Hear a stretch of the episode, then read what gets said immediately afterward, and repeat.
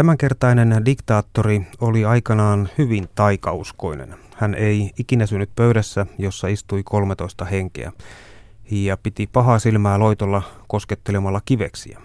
Hän oli myös pakkomielteenomaisen hygieeninen ja otti roomalaistyylisen käsi ojossa tervehdyksen fasistien tervehdykseksi, koska inhosi ihmisten kättelemistä. Italian diktaattori Benito Mussolini toimi Italian pääministerinä 1922–1943 ja päätyi roikkumaan pää alaspäin pianon vaijerista 28. huhtikuuta 1945.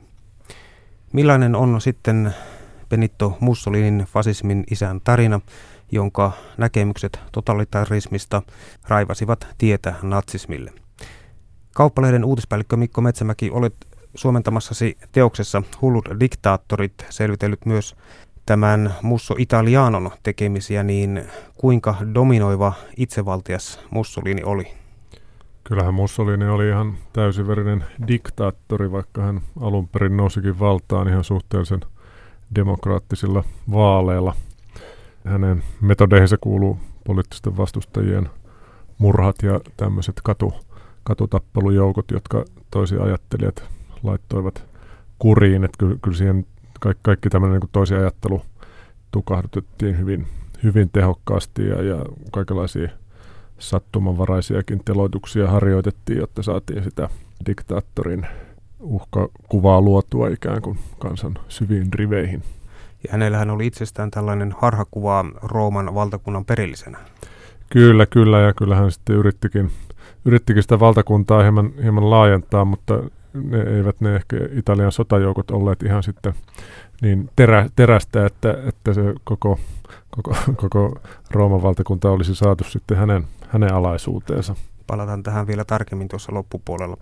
Olen antanut itselleni kertoa, että Italian juutalaiset eivät aikanaan vastustaneet fasismia, vaan he edistivät sitä merkittävässä määrin. 1930-luvun alkaessa jo yli 25% Italian juutalaisista ja vain keskimäärin 10% koko Italian väestöstä kannatti fasistista PNF-puoluetta.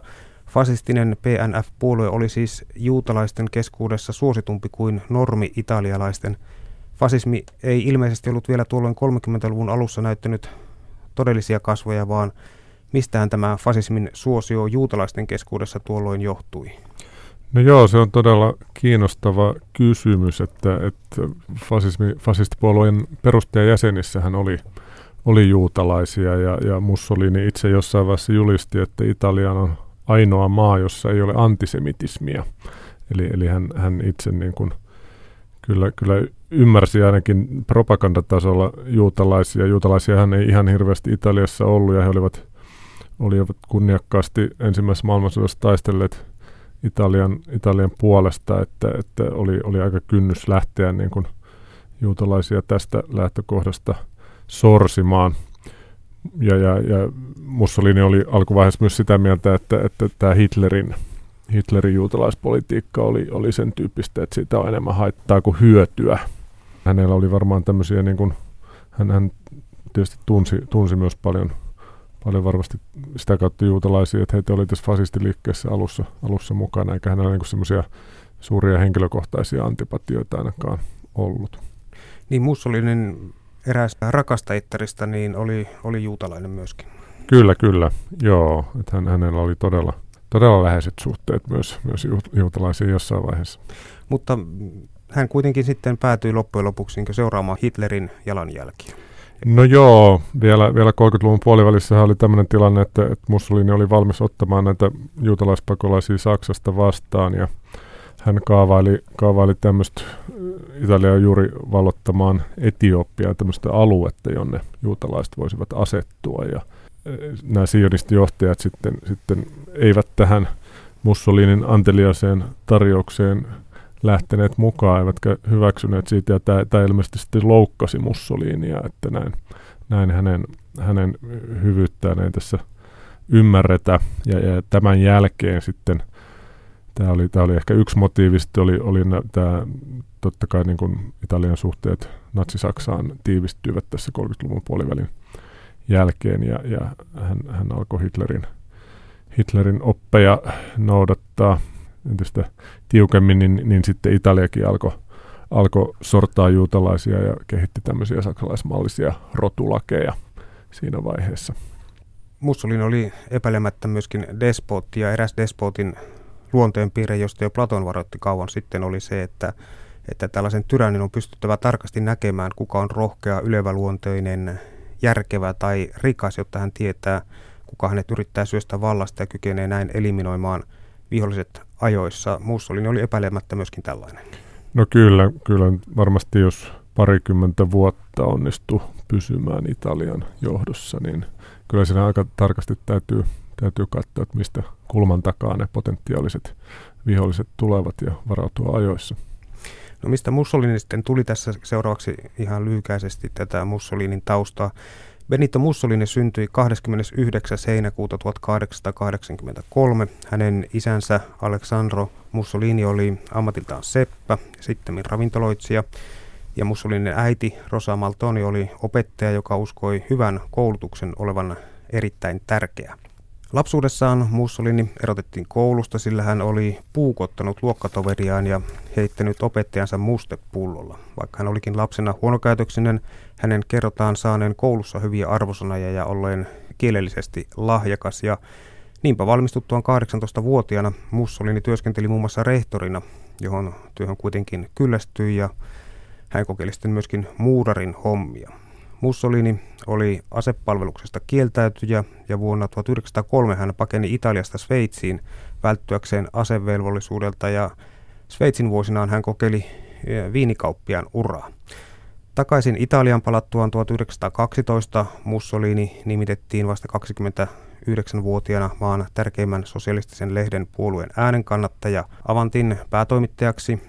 Nuori Benito Mussolini oli terävä yhteiskunnallinen havainnoitsija ja journalisti sekä lahjakas puhuja ja kirjoittaja, joten hän eteni nopeasti Italian sosialistipuolueessa. Sotaisilla puheillaan Mussolini kuitenkin uhmasi sosialistipuolueen puolueettomuuspolitiikkaa, minkä vuoksi hän joutui vetäytymään päätoimittajan paikalta, ja kuukauden päästä hänet sitten myöskin erotettiin puolueesta. Kun tätä Mussolinin taustaa katselee, niin hän oli eittämättä häirikkö riippumatta siitä, mihin hän meni, mihin Mussolinin menestys oikein pohjautuu. No ehkä se nyt osittain, jos ajattelee tätä hänen häirikköyttään, niin voi ajatella, että tämmöiset riidahaasteet aina erottuvat joukosta, ja useimmille varmasti käy niin, että he ajautuvat jonkinlaiseen marginaaliin, kun välit menevät rikki kaikkien muiden kanssa, mutta sitten toisaalta voi käydä niin kuin Mussolinille, että alkaakin saada seuraajia, ja sitten kun seuraajia tulee tarpeeksi, niin siitä marginaalista tuleekin valtavirtaa, että kyllähän hän taitavasti onnistui siihen pettymykseen, mikä Italiassakin oli niin kuin ensimmäisen maailmansodan jälkeen yleisesti vallalla, niin ikään kuin ratsastamaan sillä ja lähtemään jo siitä, että tämä niin kuin Italian yhdistyminen 1870-luvulla niin oli jäänyt ikään kuin puolitiehen, että Italia ei ollut saanut sitä sellaista suurvalta-asemaa kuin sille olisi kuulunut, niin tavallaan se semmoinen niin kuin kansan syvien rivien pettymyksellä, sen pettymyksen sanoittaminen ja sillä pettymyksellä ratsastaminen, niin oli varmaan sitä Mussolinin taituruutta. Niin sanotaan, että hän oli karismaattinen ja taitava puhuja. Kyllähän, vaikka fyysisesti ei ollut varsinaisesti mikään suurmies, hän oli alle 170 senttinen, mutta kyllähän niin kuin puhujana osasi ottaa yleisönsä. Ja nationalistinen retoriikka ja lupaukset suurvalta-asemasta niin tekivät taattua tulosta. Kyllä se siihenkin maailman aikaan, niin jotenkin se tietysti nationalismi oli ollut kovassa huudossa ja oli edelleen, ja jotenkin se ajatus siitä, että Italia voisi olla kansakuntana merkittävämpiä, me voisimme olla tärkeämpiä ja suurempi valtio, niin kyllä ne puhuttelivat ihmisiä. Mussolinin tukijoiden marssi Roomaan lokakuussa 1922 johti fasistien vallankaappaukseen, ja se nosti sitten Mussolinin johtoon, ja taitavana populistina Musso Italiano hankki taakseen kansan suosion, jota hänen hyvä retoriikkansa oli edesauttanut. Mussolini viekotteli italialaisia muun muassa keventämällä yritysverotusta ja lyhentämällä työaikaa. Huhtikuussa 1924 parlamenttivaaleissa kansa palkitsi Mussolinin äänestämällä fasistit selvään voittoon 65% äänimäärällä. Äänestystulos takasi Mussolinille hänen havittelemansa valta-aseman maan hallituksessa, ja sitten alkoikin tapahtua. No kyllä, tosiaan Mussolini oli tässä vaiheessa jo ehtinyt pari vuotta olla pääministerinä, että hän ei niin kuin, että periaatteessa kansa kyllä tiesi, että mikä tyyppi tämä nyt on, ja sitten tuommoinen äänivyöry 65% äänistä vaaleissa, niin se oli melkoinen mullistus, ja sitten Mussolini tosiaan niin alkoi panna tuulemaan. Hän otti 25 diktaattorin valtuudet käyttöön, kertoi, että voidakseen taata kansalle turvalliset ja vakaat oltavat, niin hänen täytyy nyt ryhtyä yksinvaltiaaksi. Ja seuraava askel oli se, että parlamentti lakkautettiin ja kilpailevien puolueiden toiminta lopetettiin ja ammattiliitot kiellettiin, sananvapautta rajoitettiin. Et toimittajien muun muassa piti kuulua fasistipuolueeseen, jos he halusivat työtään harjoittaa. Ja Mussolini lunasti lupauksiaan kansalle niin aloittamalla kampanjan köyhyyden ja työttömyyden poistamiseksi nimenomaan pönkittääkseen valtaansa, ja siihen kuului kaikenlaisia myöskin tällaisia hyviä tekoja, jos näin voisi huonehtia. No kyllä, joo, kyllähän hän Leninin malliin sähköisti koko maan, ja Italia vapautui malariasta, kun siellä näitä soita kuivattiin ja teollisuutta ajanmukaistettiin, ja toki suuria tämmöisiä niin kuin rakennushankkeita, julkisia rakennuksia pystytettiin ja maataloutta tehostettiin. Et kyllähän niin kuin monet muutkin diktaattorit ovat tämmöisiä suuria elvytys- ja rakennusohjelmia hoitaneet maihinsa, että niillä on sitten saatu työllisyyttä nousuun ja ihmisiä tyytyväisemmiksi, että se on tavallaan niin kuin yksi asia tämmöinen, että kuinka taloudellinen toimeliaisuus saadaan viriämään, ja sitten toinen asia, että kuinka demokraattisesti asioita tehdään ja millaista sortoa muuten harjoitetaan. Niin tässä tuleekin mieleen, että nostamalla italialaisten elintasoa, teollistamalla ja myös työttömyystyöt niin takaisivat kansansuosion, ja ehkä Mussolini näin kykeni peittämään fasismin valheen ja väkivallan ainakin joidenkin katseilta. Voiko näin olla? No kyllähän se näin voi olla, että se varsinainen sorto kuitenkin kohdistuu pieneen vähemmistöön ihmisistä, niin kuin useimmissa tai monissa tapauksissa nyt se diktaattori sortaa ennen kaikkea niitä potentiaalisia oppositiohenkilöitä ja tiettyjä kansanryhmiä, mutta sitten se suuri enemmistö, joka on lähinnä kiinnostunut siitä, että heillä on leipää pöydässä ja saa lapset kouluun ja sitä niin kuin peruselämänmenoa pyöritettyä, niin ei se välttämättä sitten jaksa olla kiinnostunut siitä, että jossain ryhmissä niin tapahtuu kauheuksia, jos se niin kuin oma elanto on turvattu ja elintaso jopa nousee. Niin Mussolini edisti fasismia myös kovemmilla keinoilla, ja sanotaan, että Mussolini oli ensimmäinen 1900-luvun despot, joka teki kidutuksesta osan valtion virallista politiikkaa, ja hänen mustapaitansa pumppasivat poliittiset vastustajat täyteen risiniöljyä tyhjentääkseen heidät elämän halusta, ja yleensä uhrit tukehtuivat sitten kuoliaaksi, että tämä oli sitä toista puolta. Kyllä se aika tylyä meininkiä Mussolini Italiassa on ollut. Yle Puhe. Mussolini otti itsensä hyvin vakavasti. Kauppalehden uutispäällikkö Mikko Metsämäki, Mussolinin tiukka ote lehdistöstä taisi jättää hyvin vähän tilaa huumorille. No joo, kyllä Mussolinikaan ei ollut diktaattori, joka olisi hirveästi tykännyt vitsailusta, ainakaan se, jos se häneen kohdistui, että siellähän esimerkiksi sarjakuvat olivat kiellettyjä. Mikkihiiri taisi olla viimeisiä niistä, joita kiellettiin, koska hänen omat lapsensa tykkäsivät mikkihiirestä, mutta sarjakuvat koettiin epäilyttäviksi, ja kiroilu oli kiellettyä. Se on tietysti kiinnostavaa, että kuinka tarkasti tällaisia linjauksia pystyttiin sitten valvomaan, ja tyypillistä settiä oli tietysti niin kuin sanomalehtien sensurointi ja lakkauttaminen, ja kuten todettu, niin toimittajien täytyy kuulua fasistipuolueeseen, jos he halusivat ammattia harjoittaa. ja toki niin kuin tämmöinen kaiken kattava propaganda oli niin kuin, tuli, vaikka internettiä ei ollut keksitty, mutta niin kuin propagandan välityskanavia toki riitti. Despotit oppivat Mussolinilta paljon, muun muassa sen, miten lehdistön, valtion radioyhtiön ja julkisten spektaakkeleiden avulla luodaan vaikuttava henkilökultti. Eräs Mussolinin taito oli siis kyky puhua kansalle, mutta miten Mussolini sitten rakensi ja esitti puheensa?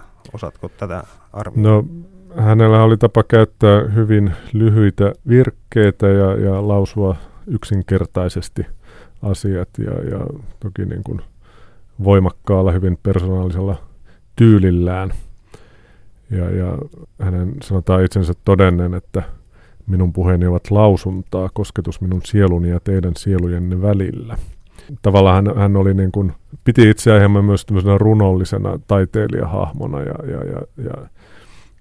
mutta ei kuitenkaan päästänyt puheessaan niin kuin tätä runoilijaa sillä tavalla vallalle, että olisi unohtanut sen, että viestin täytyy olla hyvin ytimekäs, ja sehän niin kuin usein näitä diktaattoreja ja populistipoliitikkoja yhdistää, että se viesti pitää hyvin simppelinä ja yksinkertaisena, että se yksinkertaisenkin kuulija sen ymmärtää. Mussolini olisi ollut varmaan taitava Twitterin käyttöön. Epäilemättä kyllä. Kukaan ei ole tehnyt itsestään niin suurta henkilökulttia kuin Mussolini, ja hän taisi olla myös erittäin tarkka sen suhteen, miltä hänestä otetut kuvat näyttivät.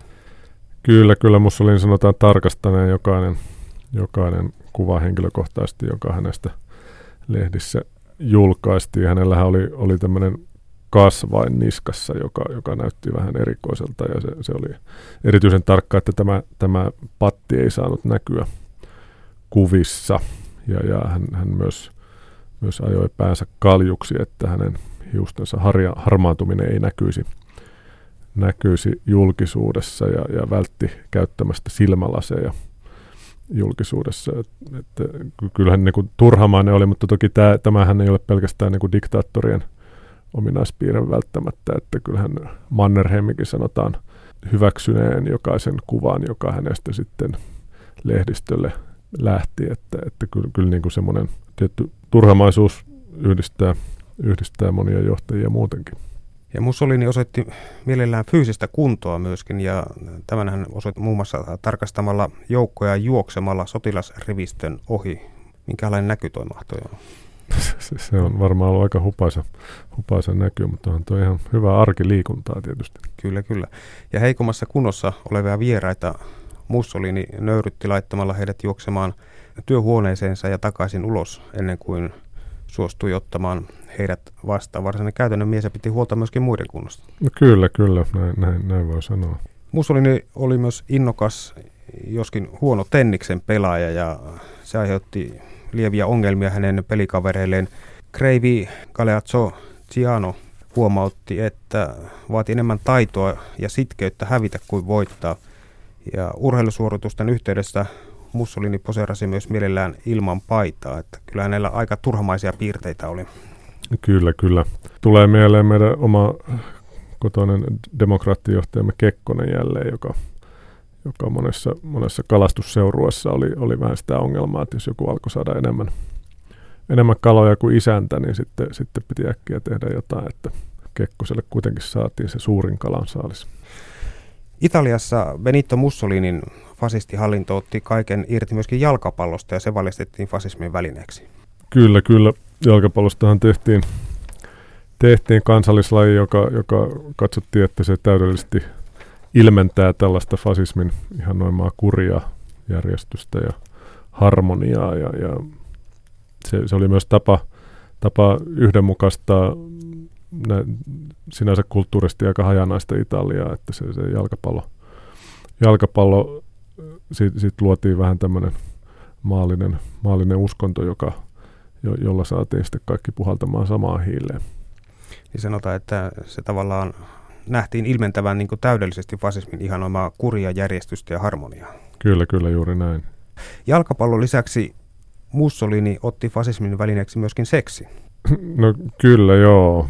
Sanotaan, että Mussolini piti itse pulleista naisista ja oli hyvin aktiivinen tällä, tällä sektorilla, ja aina kun hän oli hommissa, niin hänellä oli saappaat jalassa, että tämä sotilaallinen kuri ei tässä kuitenkaan päässyt löystymään. Christopher Duganin vuonna 2014 ilmestynyt kirja paljastaa Virilin Mussolinin pitäneen 14 naista yhtä aikaa, joista vähintään 3 tai 4 tuli hänen luokseen hakemaan rakkautta joka ilta. Ja kyllä siinä on johtajalla ollut vientiä. No kuinka keskeinen merkitys Mussolinin korkeaoktaanisella seksielämällä mahtoi olla Italian fasistiliikkeen vetovoimaa?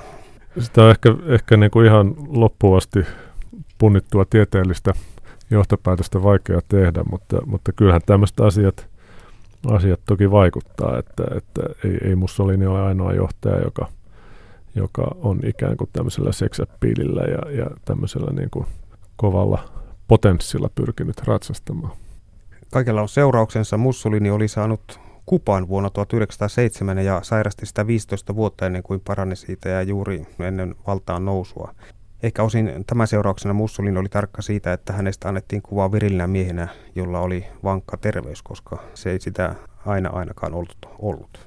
Kyllä joo. Hän oli kärsinyt kyllä monista terveysongelmista ja on sanottu, että hän eli enimmäkseen maidolla, ehkä osin sen vuoksi hän oli kärsinyt vatsavaivoista tai puhutaan jopa tämmöistä suolistomadosta, joka olisi niin kuin vuosikausia häntä vaivannut ja se sitten vaikeutti myös syömistä. Niin sanottiin, että tämä suolistomato oli nimenomaan fasistinen suolistomato. Ei mikä tahansa suolistomato kuitenkaan. Ei. Yle Puhe.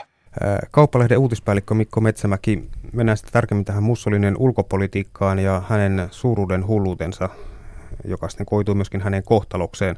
Mussolini halusi laajentaa Italiaa ja unelmoi uuden Rooman valtakunnan luomisesta. Hän halusi tehdä Välimerestä Italian sisämeren, joten Italia alkoi keskittää asevoimiaan Välimeren saarille. Mussolini uskoi ilmeisen vakavasti, että hän pystyisi luomaan uudelleen Rooman kuningaskunnan, jonka keisari hänestä tulisi. No joo, kyllä varmasti niin hän tämmöisiä ajatuksia elätteli, mutta sitten toi niin kuin suhteessa näihin pyrkimyksiin, niin se Italian sotavoimien mahti ei oikein koskaan päässyt sellaiselle tasolle, että se olisi niin kuin pystynyt Albania tai Abessinia eli Etiopiaa niin suurempia maailmanvaltoja valloittamaan, että kyllä se niin kuin vähän puolitiehen tämä tavoite jäi. Sehän koitui sitten Mussolinin kohtaan, mutta hän muun muassa haavelisi, että valloittaisi suuria alueita Afrikasta ja loisi sinne siirtomaavalla.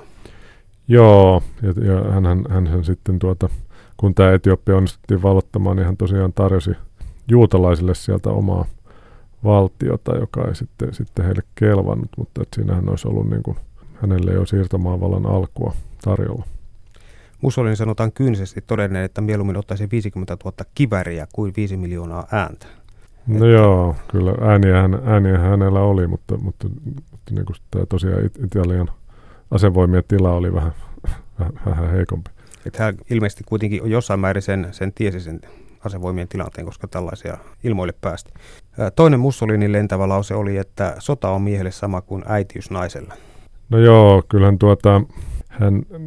Mussolini oli näitä diktaattoreja, joille se niin kuin se naisten rooli oli ennen kaikkea ilmeni sen äitiyden kautta, että hän loi tämmöisiä ohjelmia, että kuinka palkittiin äitejä, joilla olikohan se nyt 7 lasta, niin sen jälkeen alkoi saada aivan erityisbonuksia ja sitten toisaalta verotustakin kohdennettiin sillä tavalla, että jos niin oli sinkku tai lapseton pariskunta, niin verotus oli kovempaa ja sitten alkoi saada verohelpotuksia siinä vaiheessa, kun lapsia alkoi siunaantua tarpeeksi, että tämä on hyvin tyypillistä monille diktaattoreille ollut, että sitä ikään kuin omaa kansaa halutaan kasvattaa ja halutaan tukea siihen lisääntymiseen hyvin voimakkaasti. Niin Albanian diktaattorilla Hoksalla ja Romanian Ceaușesculla, niin heillä oli samanlaisia? Heillä oli hyvin samanlaisia ajatuksia tässä kyllä.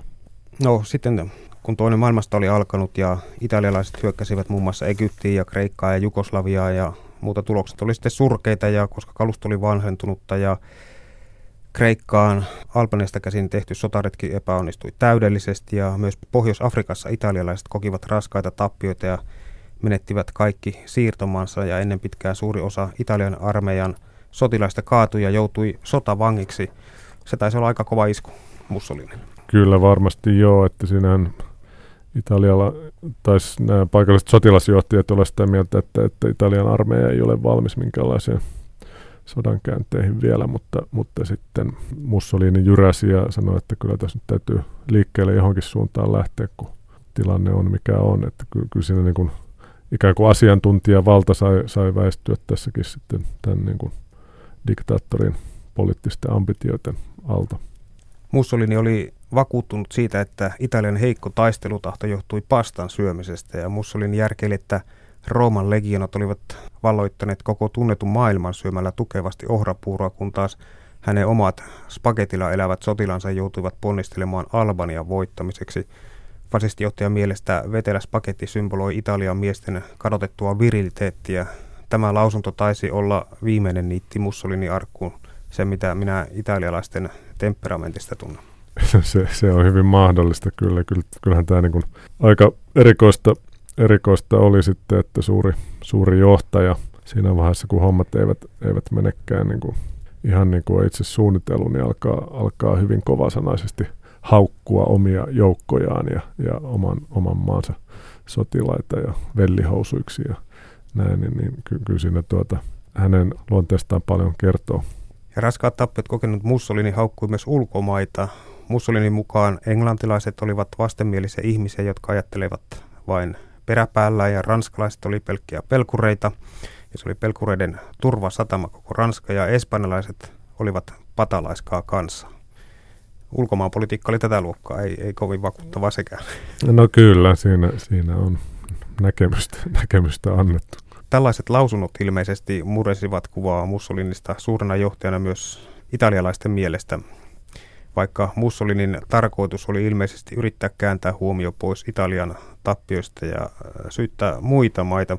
Italian kokemien tappioiden seurauksena Mussolinin kansansuosio kuitenkin sitten romahti ja hänestä tuli Italian, sanotaan, että jopa vihatui mies. No joo, kyllä se melkoinen käänne on ollut siitä, että jos hän silloin 20-luvun alkupuolella, kun hän pääministeriksi nousi, niin sai 65% kannatuksen ihan demokraattisissa vaaleissa, niin kyllä sitten tässä vaiheessa niin hänen suosionsa oli todella heikkoa ja tietysti hänen oma käytöksensä ruokki sitä, että kaikki niin kuin oman maan kansalaisten haukkumiset ja muut niin siihen päälle, niin kyllä siellä niin kuin ei varmaan olisi enää vaaleissa juuri pärjännyt, mutta onneksi hän ei tarvitse niihin osallistua. Vaikka Mussolini jäi selväksi kolmoseksi toisen maailmansodan diktaattorien sarjassa, hän oli silti vastuussa 400,000 italialaisen ja vähintään 30,000 etiopialaisen kuolemasta, että aika kovaa jälkeä. Kyllä siinä on veri roiskunut. Että tämä kuvaa sitä, että jos 400,000 italialaista ja 30,000 etiopialaista on hänen vastuullaan, niin se tavallaan se niiden omien kansalaisten ja kurin pistäminen on ollut se hänen suuri missionsa siinä, että hänellähän oli näitä tämmöisiä katutappelujoukkoja, jotka sitten pitivät kaduilla järjestystä yllä jo ihan siinä vaiheessa, kun hän nousi valtaan ja ensimmäiset uhrit tuli jo silloin ennen hänen valtaan nousuaan. Oli näitä mustapaitoja. Kyllä, joo. Voiko sanoa, että Mussolinin koosi muiden yläpuolelle ei niinkään hänen älykkyytensä ja kykyjensä takia, vaan persoonansa puhtaan julkeuden takia? No voi sanoa, ja toki niin kuin varmasti hänen taidokkuutta oli se, että kuinka hän osasi tulkita niitä kansan mielialoja siinä toisen maailmansodan jälkeisessä tilanteessa, ja kuinka hän osasi sitten puhua heille sillä lailla, että he alkoivat katsoa, että tässähän meillä on mies, joka meidät johtaa tästä todellista tai kuvitellusta kurjuudesta niin uuteen loistoon. Viimeisinä hetkinään vähän ennen kuin hänet telotettiin ampumalle ja ripustettiin roikkumaan pää alaspäin huoltoaseman katoksesta, hän käänsi Odi Barbarian saksaksi. Mistä tämä mahtaa kertoa? Kulttuurimies. Kulttuurimies, joo. Kyllähän tämä niin kuin Mussolini ja Hitlerin suhde ylipäänsä on ihan kiinnostavaa. Että se ainakin alkuvaiheessa vaikutti siltä, että Hitler niin kuin arvosti enemmän Mussolinia kuin toisinpäin. Et Mussolini katsoi vähän Hitleriä semmoisena erikoisena hahmona ja ei myöskään niin kuin allekirjoittaneet monia hänen politiikkansa sisältöjä, kuten tämä juutalaiskysymys esimerkiksi oli sellainen, jota hän ei täysin ymmärtänyt Hitlerin toiminnassa. No Benito Mussolinin ruumis päätyi esille kansan pilkattavaksi ja häväistäväksi samassa kaupungissa, mistä hänen nousunsa vallan huipulle oli sitten alkanut. Kyllä, hän oli yksi näistä diktaattoreista sitten, joka päätyi kansan häväistäväksi, että näinhän monille on käynyt, kuten Ceaușescusta puhuttiin, niin Mussolinin kohtalo oli vähän samanlainen. Mussolini aivot irrotettiin vuonna 1945 ja lähetettiin Yhdysvaltoihin tieteellistä tutkimusta varten. Pyrkimyksenä oli selvittää, antaisivatko aivot jotain vastausta kanteensa tilaan. Eivät antaneet, näin sanotaan. No ei tainnut aivoista tosiaan löytyä valaistusta. Että kyllä se varmaan niin kuin enemmän on tämmöisten niin kuin poliittisen historian ja sosiaalipsykologian ja psykologian keinoja, joilla voimme etsiä valaistusta siihen, että miten tällaiset diktaattorit kunakin hetkenä valtaan nousevat ja mikä heitä itseään sitten mahdollisesti motivoi. Mussolini kerrotaan sanonen, että hän haluaa hautakivensä tekstin, jossa lukee: tässä lepää yksi älykkäimmistä eläimistä, jota maa on koskaan päällään kantanut. Kauppalehden uutispäällikkö Mikko Metsämäki tuskinpa sai tuota tekstiä. No eipä tainnut siinä tilanteessa enää hänellä olla sitten paljon saneluvaltaa Italiassa, että kyllähän se hänen perintönsä jäi sitten aika ikävällä tavalla lepäämään siihen Italian päälle, ja kyllä siitä hänen perinnöstään sitten haluttiin hyvin nopeasti irtisanoutua sodan jälkeen. Mitä voimme oppia tästä Mussolini-keissistä? No ehkä voimme oppia ainakin sen, että älkäämme äänestäkö demokraattisissa vaaleissa valtaa ihmisiä, joilla tuntuu olevan selkeää viehtymystä diktatorisiin taipumuksiin.